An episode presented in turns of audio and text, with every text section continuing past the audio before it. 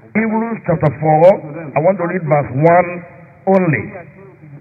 And verse starts with two words. Let us therefore fear, lest a promise be left us of entering into his rest. Any of you should seem to come short of it. Psalm 90 verse 17. There is a new benediction that we'll be using from this psalm, the grace of God throughout this year, at the end of our worship services. This is going to be a new benediction, and we tell you how it goes. But let me first of all read that scripture. Psalm 90, I'm reading from verse 14 to 17. The word of God says, Oh, satisfy us early with thy mercy, that we may rejoice and be glad all our days. Make us glad according to the days where thou hast afflicted us, and the year wherein we have seen evil. Let thy work appear unto thy servants, and thy glory unto thy children. And let the beauty of the Lord our God be upon us, and establish thou the work of our hands upon us. Yea, the work of our hands establish thou it. So the benediction will be this. That is after the service when we're about to close. The benediction will go as follows. And let the beauty of the Lord our God be upon us. Now let me let me say the way it's going to be. It's going to be four lines. It's going to be four lines. This is the way it's going to be. And let the beauty of the Lord my God be upon me. And then you point at somebody and say, Let the beauty of the Lord your God be upon you. And then the third line says, And let the beauty of the Lord our God be upon us. And the last line will be, From now and forevermore in Jesus' name. Amen. Is it clear? So let's go through it now. We'll go through it. You start with yourself, you give it to someone, and then give it to all of us. It's a confession of our faith. It's a holy clamation of what we have embraced. It is a declaration of our expectation. It is a clear-cut declaration of God's proclamation upon our lives. So we are going to say those four lines. Amen? Now, one, two, go. And let the beauty of the Lord my God be upon me. And let the beauty of the Lord thy God be upon you. And let the beauty of Lord our God be upon us from now and forevermore. Amen. One more time. And let the beauty of the Lord my God be upon me. And let the beauty of God your God be upon you. And let the beauty of the Lord our God be upon us from now and forevermore. Amen. By the grace of God this morning, I'm sharing a message titled Partaking of the Divine Nature. Partaking of the Divine Nature. Shall we pray? For God, we thank you for your word as we approach it. I ask you anoint me, speak what you have revealed to me in a way that people can receive and digest it, implement it in their lives. I ask you anoint each and every one of the people, the sound of my voice, to receive the word in as a word that is sent to them personally and specifically. And let it be at the end of the day that your word will do exactly what you have intended to do for sending it. And we give you all the glory and all the praise for it. Thank you, Father. In Jesus' name we pray. Amen.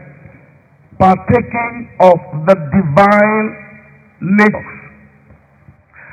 One risk that we all face whenever we go to God or approach God to benefit from one promise or other that He has made to us, one risk that we all face is the risk coming short. In other words, whenever we approach God to receive from God any blessing that He has promised, one risk that we face, one thing that may probably happen, is that we may likely come short. According to the Word of God, every promise of God is potentially legally yours. Every promise of God is potentially legally yours. Second Corinthians 1.20 says all the promise of God is Christ.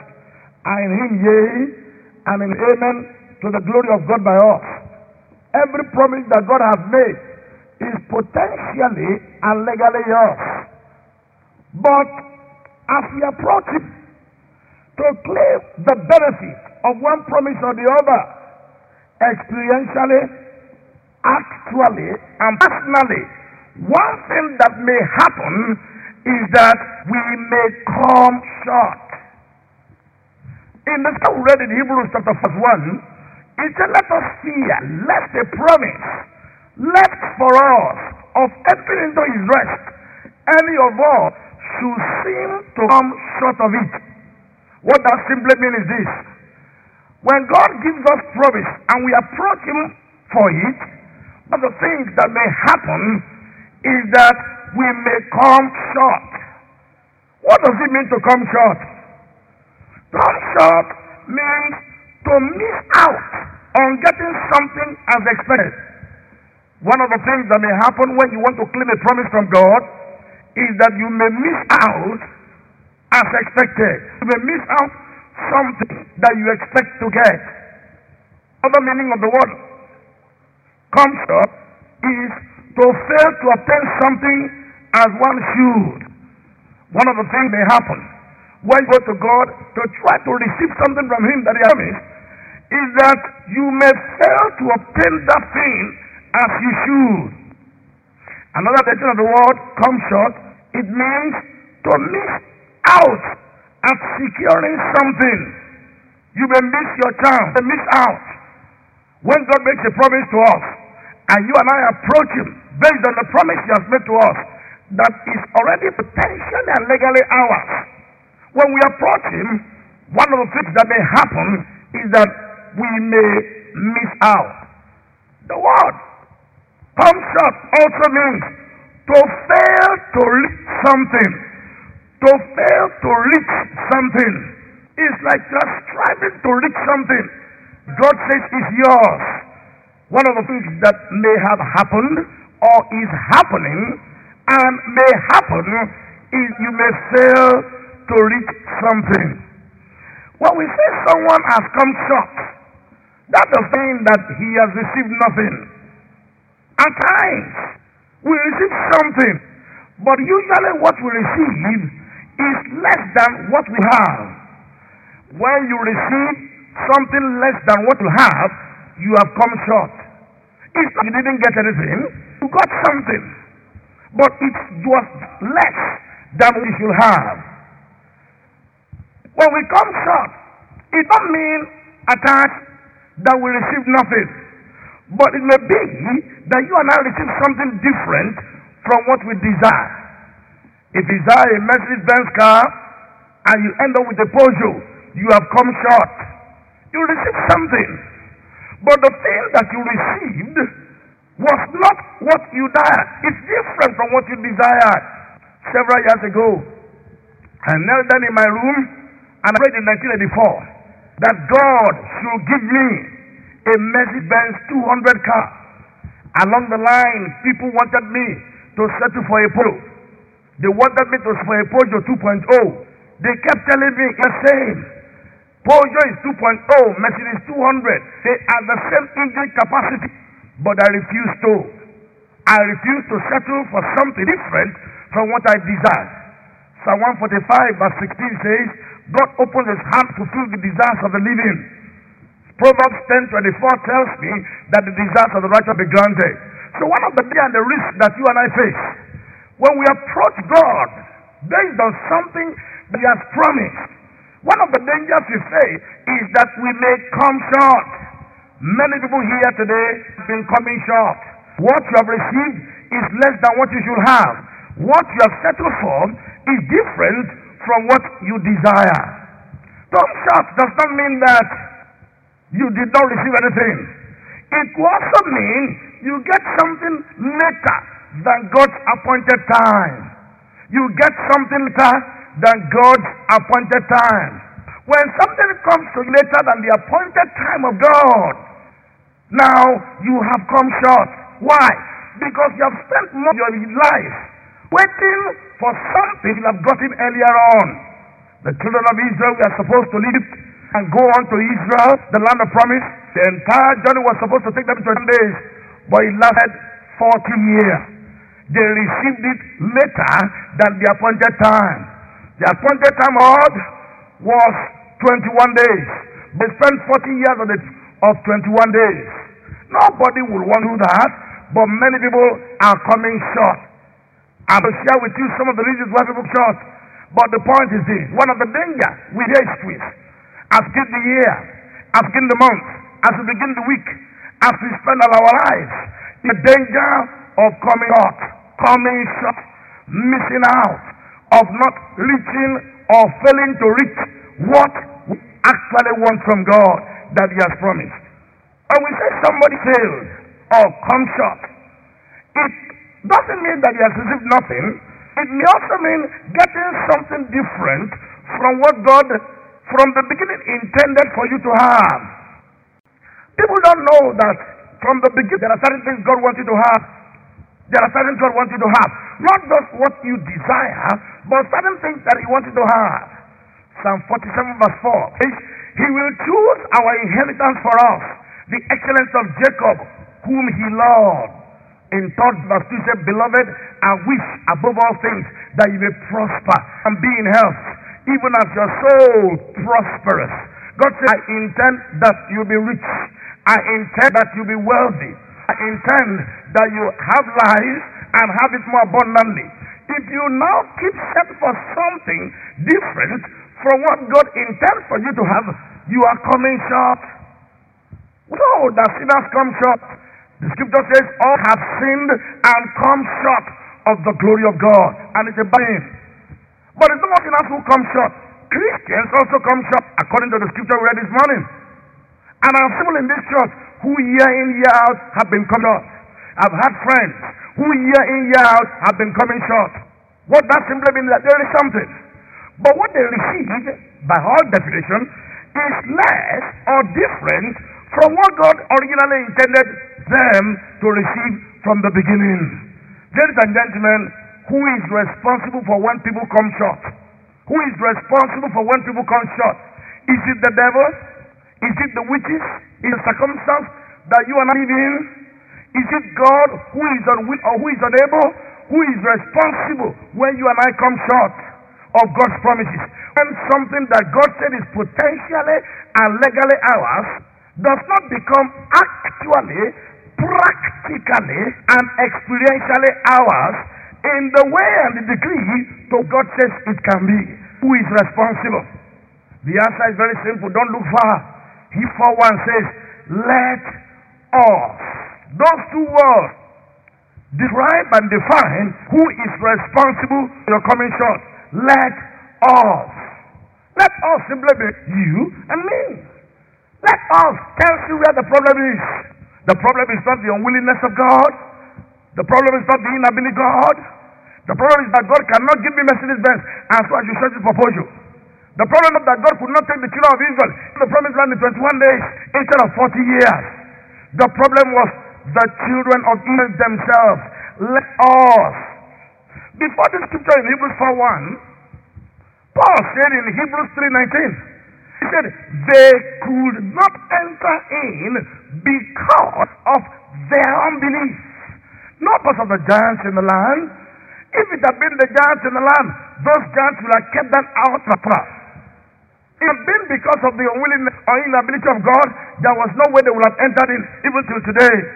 But the scripture says, let us, let us fear, lest a promise left for us of entering into rest, any of us should seem to come short of it. Who is responsible for your getting less than what you should get? Who is behind your life that is not exciting?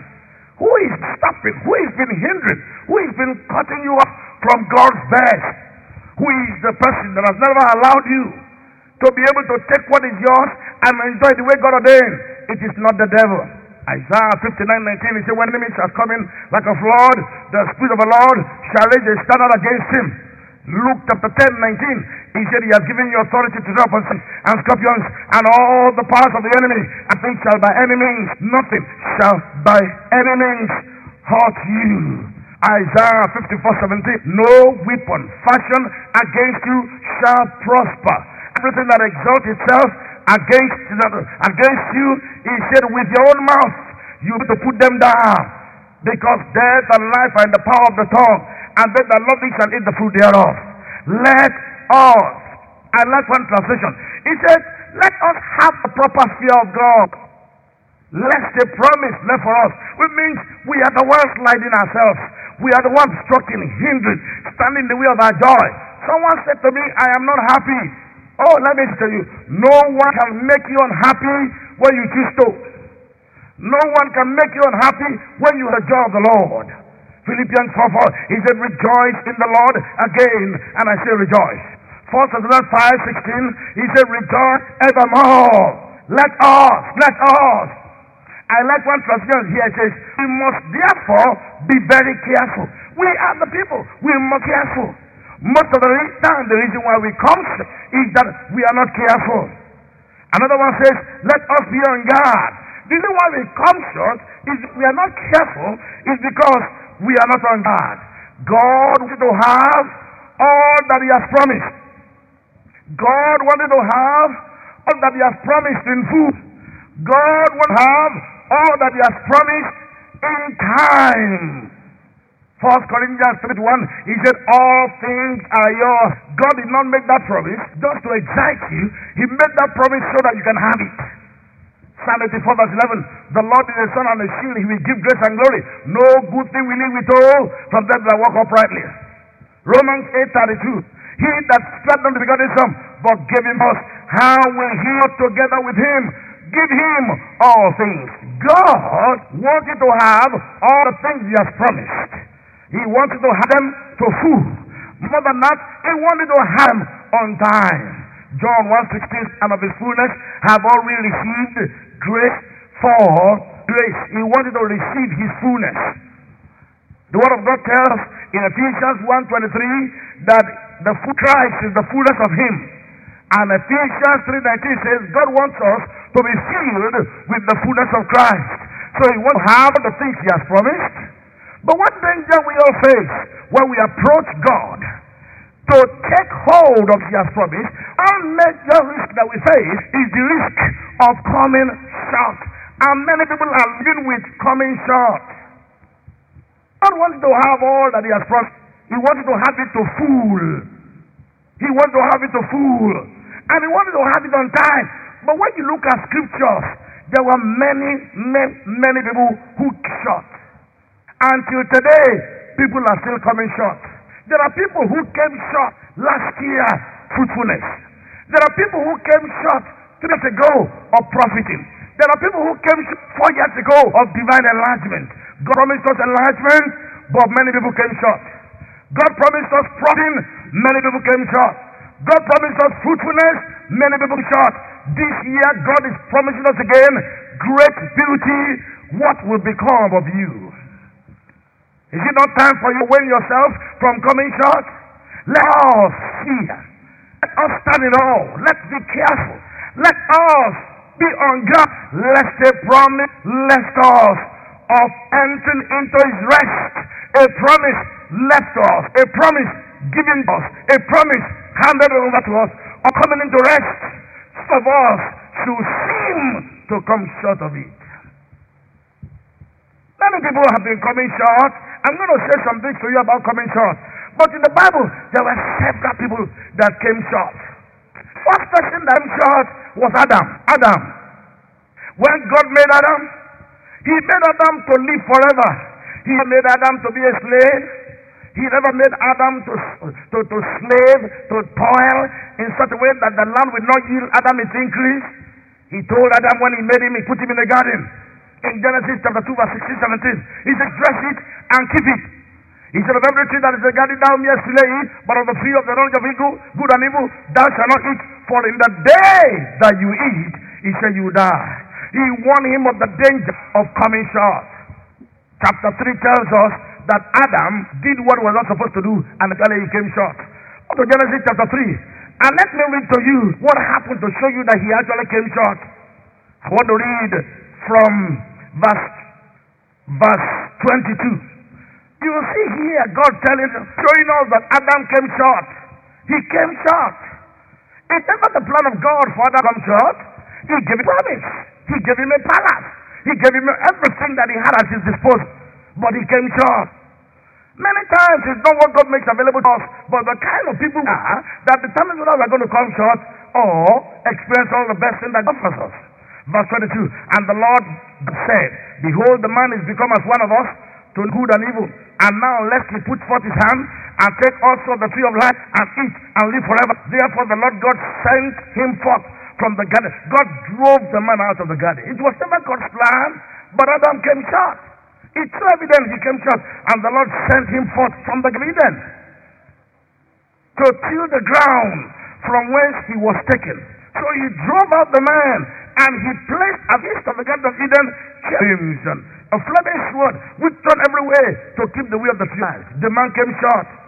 Something came short. You can read the entire life of Samson from the book of Judges, chapter 14 to 16. He came short of the glory of God. He came short of the things that he would have walked in. He came short. Who will he blame? Delilah? Who will he blame? The Philistines? Who will he blame but himself? Let all fear. The person that came short was Noah. In the days of Noah, there was nobody that Noah could, could find except Noah. Genesis 6 8, he said that Noah found in the sight of God. By the time you read chapter 9 to the end, Noah came short. Lot came short. The Bible is full of several characters that came short. Do you know that Moses came short? Do you know that Aaron came short? Do you know that as they approached God to receive the promise of what God wanted them to have, they came short. The original plan of God can be read in Deuteronomy chapter 6, verse 23. He brought them out, that he may bring them in, and he may give unto them what he vowed to their fathers. But did you know Moses did not enter into the promised land? Did you know Aaron did not enter the promised land? If you number chapter 20, verse 12 to 14, you will discover Moses came short. Came. When there is a promise of God, we need to be careful. When there's a promise of God, we need to guard ourselves. When there's a promise of God, we need to fear, lest the promise meant for us of entering into it, we can come short. We fail to obtain. We can fail to reach. We can fail to acquire. We can fail to become. We can fail to partake. We can fail to experience. We can fail to see it in practical terms. God can call into ministry, but you could come short. You could short. Saul came short. In the Bible, the generation that left Egypt came short. They were the people that Paul was speaking about here. They didn't enter. Out of the three million people left, only two of them entered. Two out of three million people. That is to let you know that God is not excited about numbers. I remember one was telling me, he said, there can be hell. I said, why? He said, if only the born again Christians are the only people that are going to go to heaven. He said, How will God do that? He said, There is so many people that is tried. I said, Yes, God has done it before. In the days of Noah, he saved only eight people in the whole. Eight people in the whole. In the days of Sodom and Gomorrah, he destroyed the town. He destroyed the town. He destroyed the town that was more than 200,000 people. In the days of Nineveh, in the days of Noah, he was going to destroy Nineveh that had 120,000 people. It doesn't matter God. So let's be careful for that. It doesn't matter God. If God promised a million people something and only people get it, as far as God is concerned, it's okay. He's not interested in, in like some lecturers are in passing the majority of students. I remember when I was in Kwara Poly. I always say this to people. I always say, from the beginning when I begin to mark your scripts, my assumption is that you pass. It is you who now think you have failed. I begin to mark with the assumption that you have scored 100%. But by what you represent to me, then I will tell you, you will tell me that what I believe about you is wrong. God is not interested in fixing majority. It's broad is the way, and wide is the gate that leads to death. Straight is the gate, and narrow is the way that leads life. He's not a people of majority, a Democrat. He's a theocrat. The Bible tells of people who came short. Several people who came short. Several people who came short. Barnabas came short in ministry. Some people came short. Galatian Christians came short at a particular time. Solomon came short. the wisest man that ever lived came short. I always tell people. God is, look, Solomon came short. He came short. Despite the fact that God dealt with him in a way that he had never dealt with anybody. In 1 Kings 3 5, 2 Chronicles chapter 1 verse 7, he said, Ask me what I shall give you. And Solomon asked God. And whatever Solomon asked, God gave him. But he also did for him exceeding abundantly above all that he asked or thought God could do because God was pleased with Solomon. But he came to. He never lived to feel everything God wanted him to be. He never became something God had in mind for him. The promise that God had in mind, he never lived to experience it. Judas came short.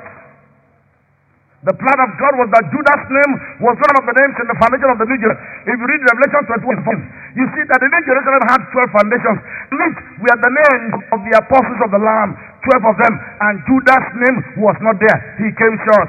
If someone who walked with Jesus, three and a half years, someone who was sent by Jesus Christ, to cast out devils, to heal the sick. Someone who kept the treasury of the ministry Jesus came short, let us hear. Satan also came short. Satan was one of the three archangels of God. There are three archangels that God had. Lucifer was one. He was the person in charge of the heavenly choir, was the choir master of heaven. Choir masters come short. He was in charge of the choir of heaven. More than that, he was in charge of the throne room. He was the person with he was beautiful and handsome. He walked up and down. He, he was like the man of God among the three archangels. The second archangel is Archangel Gabriel, the one who delivered the message about the Messiah. The one who delivered the birth of the message of the birth of the Messiah to Zechariah and wife and to Mary and to the shepherds who were out there at night. The one brought about the annunciation who said, I am an angel God that stand in the presence of God. I have come to bring you good tidings. He didn't come short still in action. And the third archangel is Archangel Michael. He's one in charge of the heavenly army. You find him in the book of Daniel. He's one in charge of the heavenly army. So you can see that if one out of three, three archangels came short, do you know that when Lucifer revolted in heaven, one third of the angels followed him, one third of angels also came short. People before now have come short, people are, are coming short, but you and I, let us let us be careful. Let us be on guard, lest promise let us. Your future is tied to the promise of God nature of God is to say something will happen before it happens. And so he gives it to his people in form of promise. And when you and I receive the promise and we approach God for a performance, one of the risks is that we may come short. I've seen some people that we got saved together years ago who have come short. I've seen some people that we started ministry together who come short. I see church members who are coming short daily. I see church members who ruin themselves by illogical and irresponsible decision and they come short of the glory of God. I see the unction of God on them. I see the favor of God upon them. I see the hand of God upon them. I see God's plan at times as God reveals them to me concerning them. But they come short. Coming short is a danger at any point in time. Of the ten parts in Luke 17, from the proseuum, Jericho, nine of them came. The plan of God was that all the ten we are going to be made whole. But what he did was about cleanse them. Some miracles come in stages. Some blessing comes in stages. But when you are too much in a hurry, you come short. That was why Gehazi came short. Instead of getting the, the, the, the mantle of Elisha, the double portion mantle, he got leprosy from Elisha. What a thing to get from a man of God. At times, some people get blessing from a man of God, while some people carry curses from a man of God. They sit in the same place with the man of God. They sit in the same place with the man of God. But uh, some of them get curses and some of them get blessed. Nothing is wrong with the man of God. It is who you are that determines what you get. So let us be careful. Let us be careful. The same Elisha that brought a call from Gehazi was the same person who in death, even his blood was everybody who was, who was dead. Nine of them shot. Nine of them were cleansed. Only one of them was made whole. What is the difference between being cleansed and being made whole? When you are cleansed, it only means that all the holes, all the crevices, all the corner of your eyes that have been eaten are healed supernaturally. But when it is made whole, it means there's a replacement of the lost thumb, the lost toe, the lost corner of the eye. You are made whole. Oh, Job 5.18 says, the hand of the Lord maketh whole. There is God who makes whole. Paul says in 5 he said, And I pray God that your whole spirit and soul and body be preserved blameless unto the coming of our Lord. Listen to me, I'm talking about partaking of the divine nature. What am I going at? To one extent or the other, various people come short. In the next few minutes, I want to say some things about short.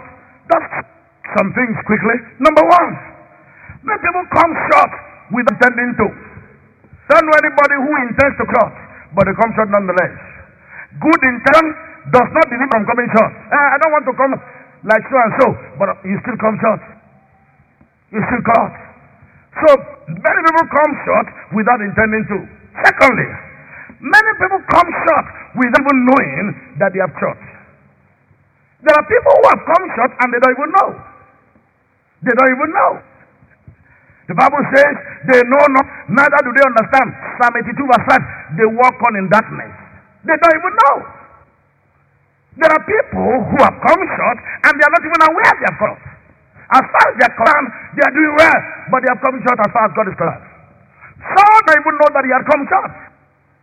When Samuel came to Saul in 1 Samuel and started talking to him and said, Did you really destroy the Amalekites like I did you? He said, Yes, I did, not knowing that compromised.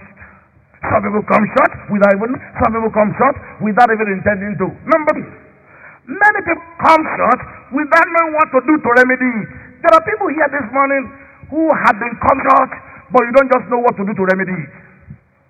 Year in, year out, you know in your heart that you have not getting what you should be getting from the promise of God. You know you are not where you are to do be. You know you are not supposed you, are, you, you know you are not you are supposed to be. You know you are not you do not have what God wants to have, but you don't know how to remedy it. You don't know how to correct yourself. You don't know how to see yourself. Paul said at a particular stage in his life in Romans 7 19 and 20 is that which I want to do, I cannot do. It is that which I don't want to do that I'm doing. He said, if it is so with me, it is because dwells in me, controls me. There are people who are coming short they know they are coming short, but they don't know what to do. They don't even know what to, how to go about it. How can I deliver myself? I know I'm not praying anymore, but I cannot stop myself. I know I'm not giving like I should give, but I am enslaved. Enslaved to money. I can't tithe. I worship money. It has become a god to me. I cannot send money on earth. I cannot give without thinking that I'm becoming poorer by giving. They have come short, but they do not even. They don't know how to remedy it. They don't know how to correct themselves. It's like a slide. It's like they are going off, going out, they are decaying, but they can't stop it. And that I would like to say is this about coming short. Many people come short without needing to. You don't need to come short to get married. You don't need to come short to be a good businessman. You don't need to come short to be a businessman. You don't need to allow money to be the basis of which God will be you. You need to allow marriage to be a basis for rejecting God, everything God stands for. What am I saying? Some people come short without eating dough. Number five, some people, people come short. Some people come out more than others. A year, in a week, in a month, some people come short more than others which means the level to which come short differ. The level to which we have short differ ministerially. The level we have come short differ. The level to which we have come, comfort, come short in our relationship with God differs. The sixth thing I would like to is this. The reason why come short are many and differ widely. The reason why Judas came is different from the reason why Noah came short. The reason why the children of Israel that left Egypt came short is different from reason why Solomon came short. There are so many reasons. Fear can make you corrupt. The fear of man bigger the snare. Haste can make you come short. You may be in too much of a hurry. Just that a man hates his words. There is more for a fool than for him. Proverbs 29 20. Proverbs 19 2. He said that a soul should be that is not good. He that hastens with his feet, said, Gehazi, Gehazi allowed greediness to make him come of the glory of God. Let's hear, lest the promise left for us of entering into his rest, any of us, as it were, should seem come short. And then the seventh thing I'll say about coming short is this. When people come short, or regularly come short, the effects of it are measurably visible. The effect of coming short is visible. The effect of is clear. You can see it in Solomon's life. You can see it in Noah's life. You can see it in Judas's life. You can see it in Adam's life.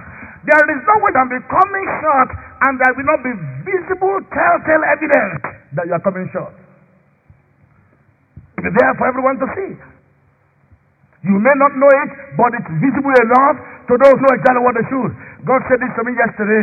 He said, Your life is reflection of the things you did right and of the things you did wrong.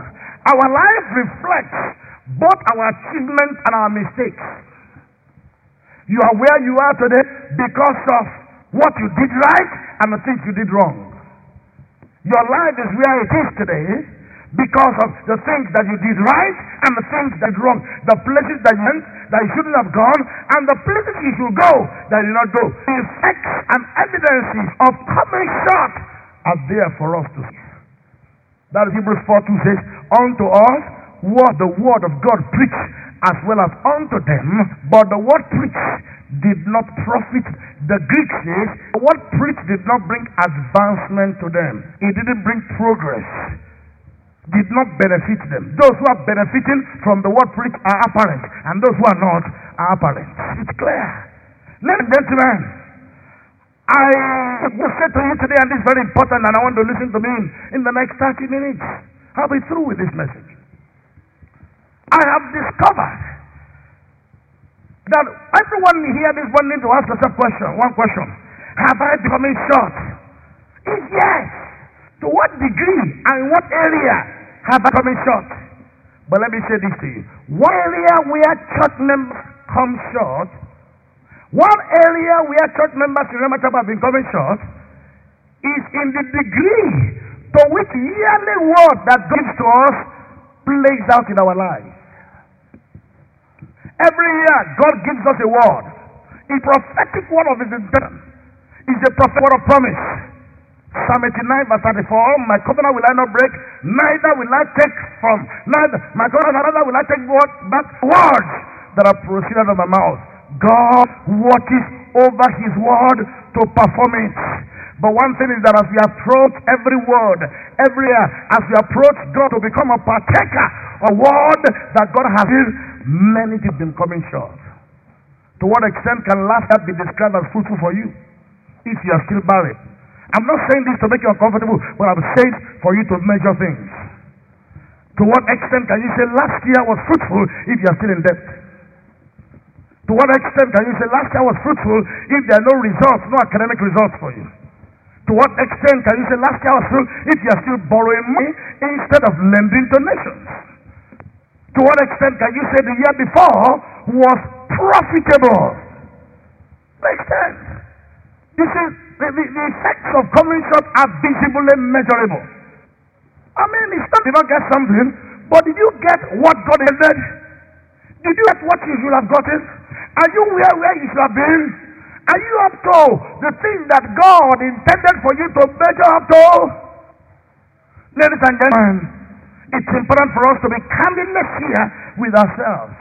The prophetic words of God are so strong and so powerful that I believe all you need to do is to wait on that word, reach for that word, believe that word, receive that word, confess that word, and walk in line and in hand with God for the outworking and the realization of that word in your life. In that single word is packaged all of the plan, the program, the project, and the heart desire of God for the year. But have you been coming short? Have you been coming short? And in what to what extent and in what area? Now listen to me carefully. One of the most important things to partaking of the divine nature is understanding. Many times God gives the word, but don't understand the word. The word that will profit you is what you understand. Isaiah 12 3. He said, Therefore, with joy shall we draw water out of the well of salvation. Proverbs 16 22. He said, Understanding in the wellspring of life to him that has it. Means understanding the promise of God, understanding a word that God has given is the key to experiencing that promise understanding the dimensions, the implications, and the meaning of the word that God has given is the best way to experiencing the blessing that is still in that word. You see, when you understand something, it's like when a seed enters into the ground. You can read this in the parable of the sower. In Matthew 19, he said, Those that hear the word and do not understand it are the seeds that fell by the wayside. When you understand what God has given inside your spirit, it is like taking the seed of the word into the ground and watering it with the dew of heaven and expecting it begin to grow and begin to bring forth results. Understanding is important. First Corinthians 14 20. He said, In, in is in understanding the man. 4 5. He said, Get wisdom, get understanding. Proverbs 4 7. He said, wisdom, principal thing, therefore get wisdom. He said, with all your getting, get understanding also. Proverbs 21, 16 said, a man that departs on the way of understanding shall remain in the congregation of the dead. Psalm 49, 20. He said, man that is in honor and does not understand is like the beast of the field that perish. Understanding is important. We need to what are the dimensions what are the what is the length, the breadth, the height, and width of the word God has given? I always use January to explain ordinary word in the newspaper. It cannot become a prophetic word. There's power in a prophetic word when it is embraced. Listen to this. In Proverbs chapter 1 verse 5. It says, teach a wise man and it will increase in learning. He said, A man of understanding shall attain unto wise counsel. He said, To understand a proverb and the interpretation, the word wise and their dark saying. What is the personalized interpretation of Psalm 90, verse 17? Let and let beauty of the Lord our God be upon us. And let the beauty it's not just great in beauty. It's good. God is great in beauty. But let and and and and let beauty of the Lord our God be upon us. What is God saying in that scripture? What is God trying to let you know? I will give you a few of my understanding in flying with that scripture. And let the beauty of the Lord our God be upon us. What is that prayer addressing? What is that prayer calling you to ask God? Where is that are putting you when it comes to facing God? Where? What is that prayer saying is yours so that you are not come short? Here I thought on fruitfulness, qualities of fruitfulness, dimensions of fruitfulness, fruitful for the right reason. But at the end of the day, when God came to check some of the trees, they were barren. No fruit. No money as they have never been money. No job as they have never been job no promotion as there have never been promotion, no success as there never been success, no, no increase as there never been increase. But for some people, they moved, they saw results, they conquered, they advanced, they increased tremendous, exceedingly. They took some major giant steps forward. What are the dimensions involved scripture? And let, and let, I like that, and let. Who is not letting? I bring that scripture to Hebrew form. And let, and let off fear, lest trouble is left for us. And your voice should seem to come short. Who makes you come short? Mm-hmm. That's why I said, and let the beauty of the Lord. Don't let us just admire the beauty of the Lord. Let the beauty of the Lord be upon us. I want to share with you, pray as many as I can, of the dimensions of this prayer. He prayed that prayer, said, and let the beauty of the Lord be upon me. Let the beauty of the Lord your God be upon you. The beauty, Lord, the beauty of the God be upon us. What are we saying? Number one. The first dimension of this prayer, prayer is this prayer is a call on God to beautify our lives with same kind of beauty that God already possesses. Let me say this. Not say, and let a beauty of the Lord. He said, and let the beauty. What does I say is this. You see, you're saying, God, that beauty that is on you, I want to be a partaker of it.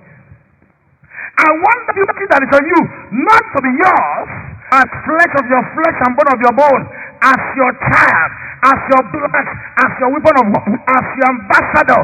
Let that beauty that you have, let it also be upon me. Do you know God is beautiful?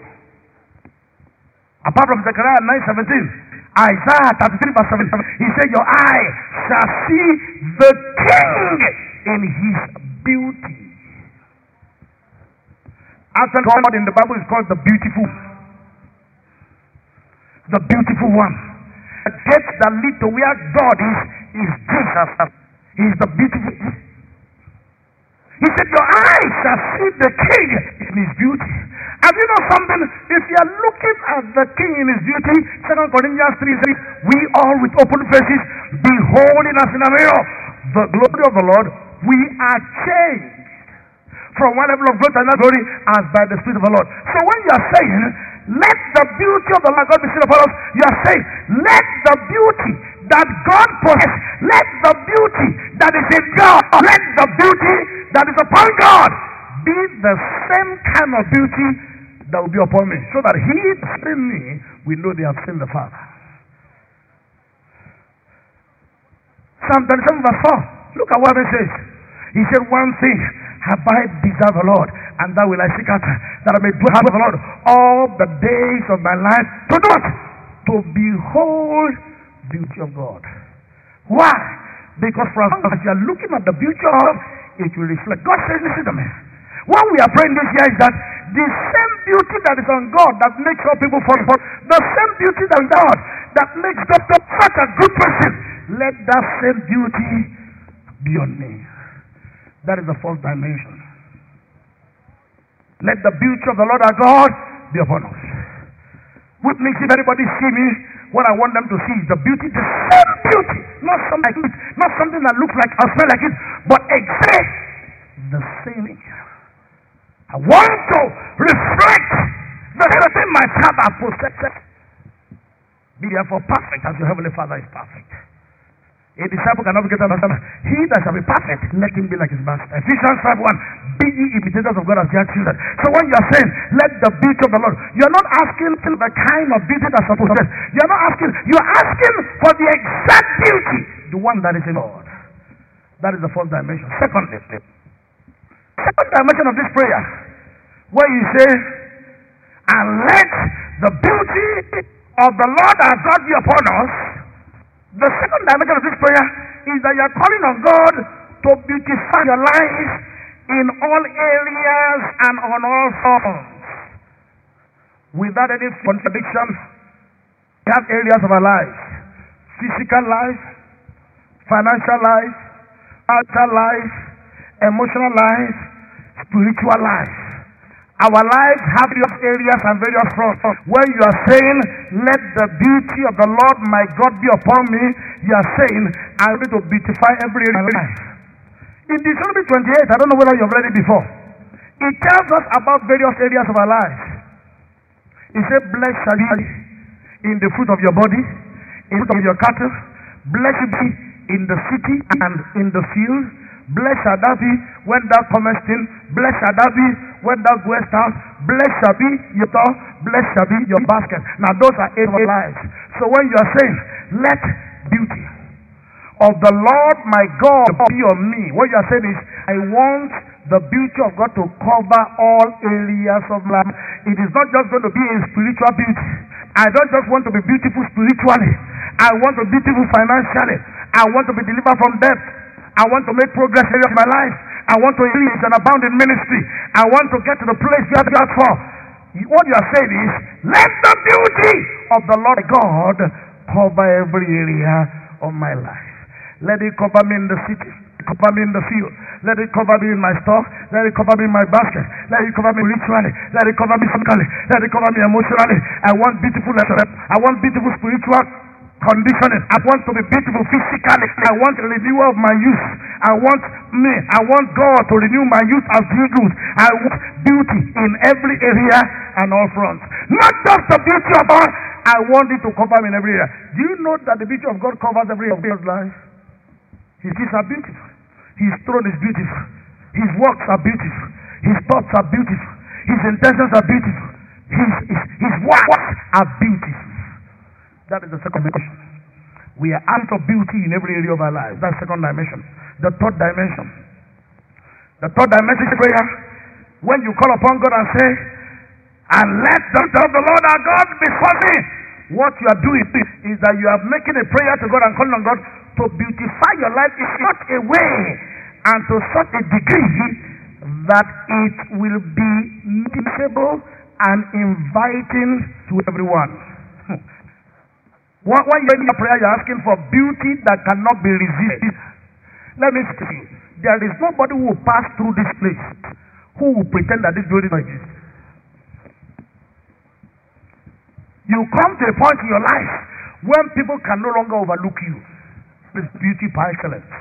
That is beauty that commands attention. Look, when Christ was here, the Bible said, everybody, even children, Mark chapter 10, you read from verse 13 to 16. Children to him, Pharisees, Sadducees, scribes, Herodians. The Bible says in Matthew chapter 8, verse 4, it said the whole city came out to come and see him. Zacchaeus climbing to see him. That's the beauty. Beauty that cannot but be noticed. Beauty that is memorizingly captivating. Beauty that captures attention. Beauty that cannot be disparaged like this. I was told of two people they were discussing. And one of them said, in the church that was built by Rhema Chapel said, yes. He said, ah, why did they build that kind of church? Why did they build that? Are they, are they it yet? One said, ma paro, wọ́n lè wọ́n fi lẹ̀ o. Kódà kó lè nù ẹ̀. Ẹ̀ building ó dúró dá ẹ̀gàn ni ẹ̀ mọ̀jà wo gbàgbé ẹ̀ ṣe ẹ̀ mọ̀ wọ́n ṣáà ti fi ilẹ̀ náà. Wait a minute, there are only two people inside this place.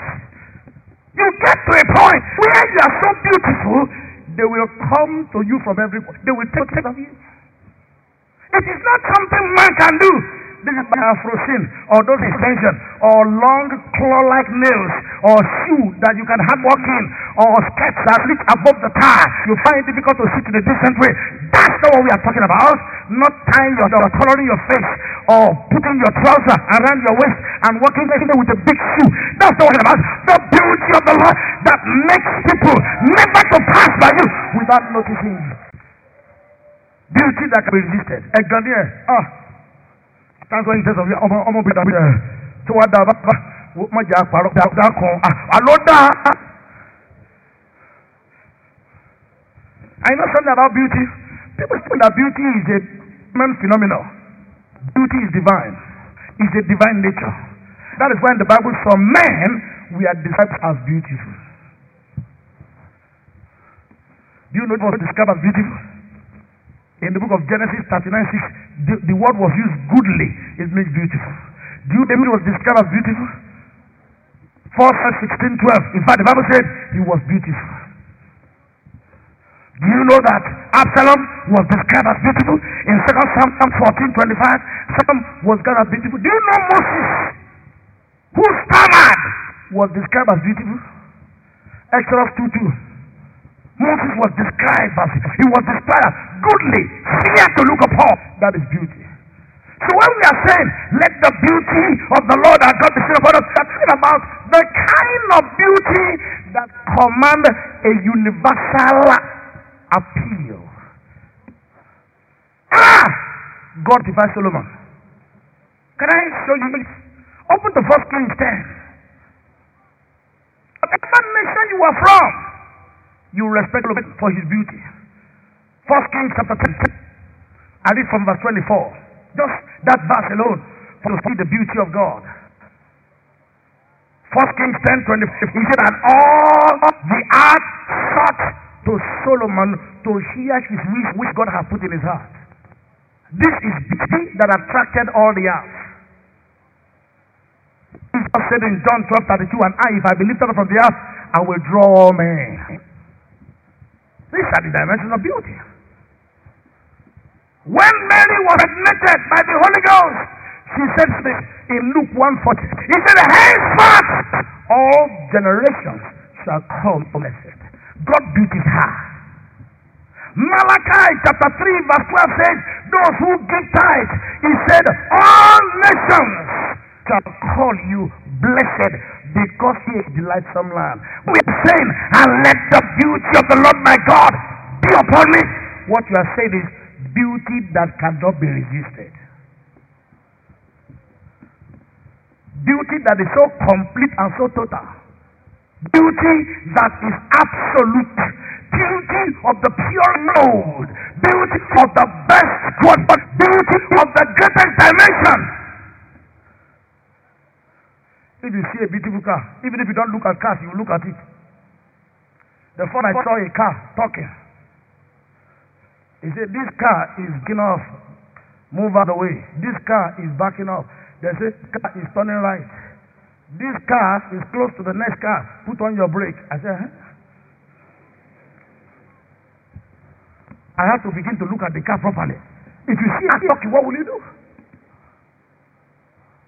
This car is close to the next car. Stop. The traffic light is red.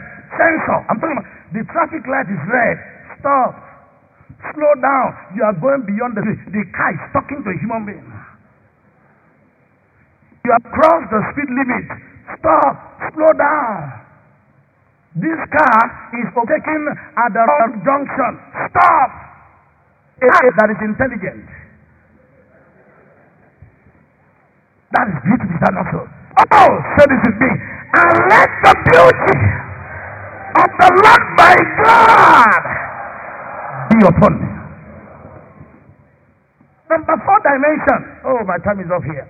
The fourth dimension of this prayer is that you are calling God. When you say, let the Lord my God, you are calling on God to beautify your life in such a and such a degree that you will be used before as an example by people who want God to bless him. There is a phrase in scripture. You find it in Genesis 12 2. Zechariah 8 13. Ezekiel 34 26. It says, And thou shalt be a blessing. When many people read that scripture, what they think it means is that to give people some money. But among people, you know what it means? and thou shalt be, you know what it means? From the Hebrew, the original meaning of that, and thou shalt be a blessing. What it means is this. It means anybody, it means God will so much bless you that if anybody goes to God or ask God for blessing, when they not know what they can compare what they like to, they will say, Bless me the way you bless George. In that way, you are blessed. How many of you want that kind of victory in your life?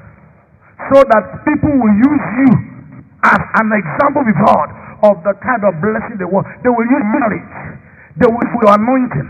They will use your shape. They will use your form. They will use what's happening to you. They will the kind of car they you ride, the kind of house they see you go, the kind of testimony. They will say, God, bless me. Bless me. And in case you don't know how to all I want, just bless me the way you bless George Adebuye. That is what it means, and thou shalt be a blessing. Lift up your hand and said, and let the beauty of the Lord my God be upon them to such a degree, to such an extent, that when people want to bless them, they will use my beauty as description. A woman came to me and said, I want to have a baby. I said, Have you had a baby? Said, I've had a boy.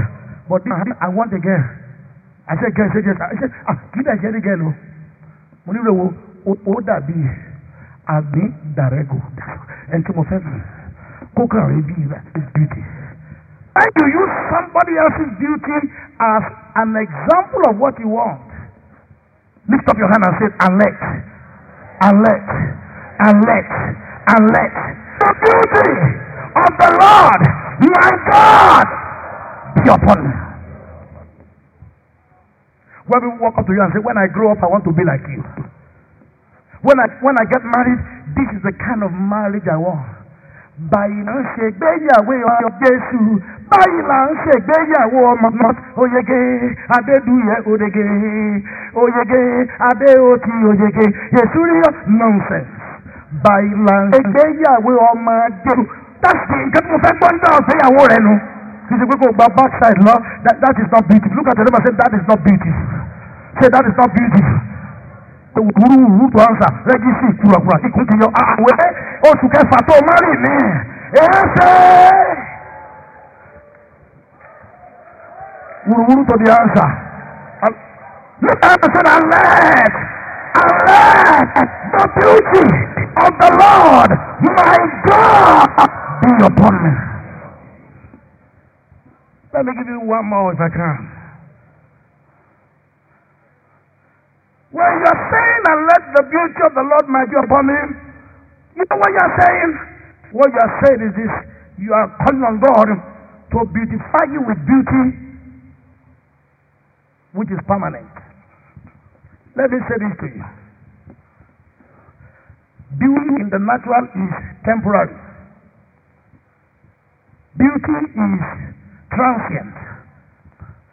Beauty is brief and it fleets away. But it's only the beauty of God that is permanent. The beauty of God upon Sarah when she was 75 years old, Abraham was still afraid to let people know that she was the wife. She was his wife. At 75, if people can still struggle over to collect from your husband, then you are beautiful. That is beauty. Most beauty are temporal. Pété sakọ wá wò. Yóò ti di rúmọlẹ̀. Nsakọ̀nẹ́sì ní ilé gbédé gbédé gbédé. What you need to ask for is the beauty of God. Something permanent, something established, something real, something full, something inside, something outside. Something that in old age, the Bible in Psalm 92 verse 14, in an old age, you will see the fat and flourish. God is called the ancient of days. Is he less beautiful? That's the kind of beauty I want. I don't want the beauty of my ministry when I'm. When I'm old and infirmed, when I'm old and I can hardly do many of the things I'm doing now, let the beauty of the Lord my God still be upon me. This hall is beautiful now, but you know the beauty of for is beauty not permanent. Beauty is transient. Natural beauty is transient. That's why Proverbs 130 says, favor is deceitful, beauty, physical, natural beauty is vain. The woman hears the Lord, she is to be praised. That's the kind of beauty we have. Divine. The kind of beauty that 10 years from now, when that beauty is married, 20 years from now, 30 years from now, it is still honey, sugar, darling, the only mosquito in my net, the only somebody that pours my house. Not the kind of kind of you now. I love you to death. I love you so much. I cannot sleep. You want to know about sukuru? Ọkàn kúrò rẹ lásán. Heaven said, and let the beauty, and let the beauty of the Lord my God, it be upon me, something permanent. Let the beauty of God be upon my church. Let it be upon my life. Let it be upon my finances. Let it be upon my coming in. Let it be upon your going out. Let it be upon your labor. Let it be upon your rising. Let it be upon you when you are young. Let it be upon you when you are an employee. Let it be upon you when you are a employer. Let it be upon you in school. Let it be upon you in the car. Let it be upon you in the city. Let it be upon you wherever. And let the beauty of the Lord our God be This kind of beauty I'm talking about is the beauty that cover your inadequacies. Beauty that cover your Moses was said to be beautiful, but it was stammering. If some of you look at the star and say, ah, I will what is it? And God said, He was beautiful. From today, nobody will see your shortcoming. The beauty of God over you. They will not see your infirmities. They will not see your weaknesses. They will not see where you are down. They will not see your nakedness. They will not see your defeat. The future of God will cover you. The future of God will surround you. The future will envelop you. When we are saying, I love the beauty. When God's beauty over a person, you will never see flaws. Not because they do not exist, but the beauty of God is upon them. And so everything people see, they the beauty first. They don't the ugliness.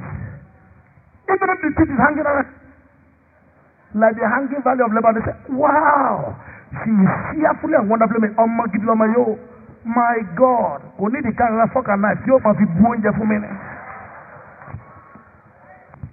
Look at your neighbor say, The beauty of the Lord your God upon you will cover your weaknesses, will cover your inability, will cover every weakness, will cover every shortcoming, will cover every area. No one will see it, no one will notice it, no one will notice it. When I get to the airport, I say, Let the beauty of God cover me. No matter what I carry they don't check it. I'm not saying I carry dangerous items. So notice that, hear that. Oh. If my bag is overweight, you might just, don't worry, you can go.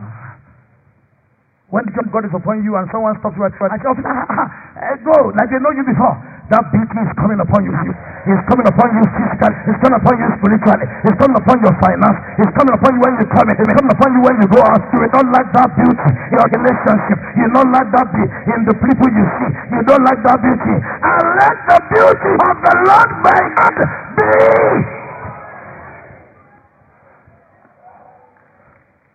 Are you getting some understanding? Is it entering into your heart? Do you not know what it means? Do you know what to expect? Do you not know that if you, if you don't know these things, you will not activate your faith to receive them? Let us be careful. Let us be careful. Lest the promise left for us of entering into his beauty, beauty. Anybody should seem to come short of it. But who will not come short this year? Who will not fail this year? The beauty of God will be upon the choir. It will be upon the counselors. It will be upon the intercessors. It will be upon our women. It will be upon our men. It will be upon our boys. It will be upon our girls. It will be upon our spinsters. It will be upon our bachelors. It will be upon our church. It will be upon our program. Ah! Let the beauty of the Lord stand on your feet, Isn't and bless him. Come on. Come on, come on, come on, come on, come on. I have reason to rejoice. Lift up your hands and begin to ask him, say, let the beauty, the beauty, let the beauty, let the beauty, let the beauty, let, let, let the beauty. Come on, open that mouth, prophesy, open that mouth, declare, decree. Come on, come on, come on. And let the beauty, and let the beauty, and let the beauty, and let the beauty, and let, and let, let the beauty, let the beauty, let the beauty, let the beauty, let the beauty of the Lord. Oh.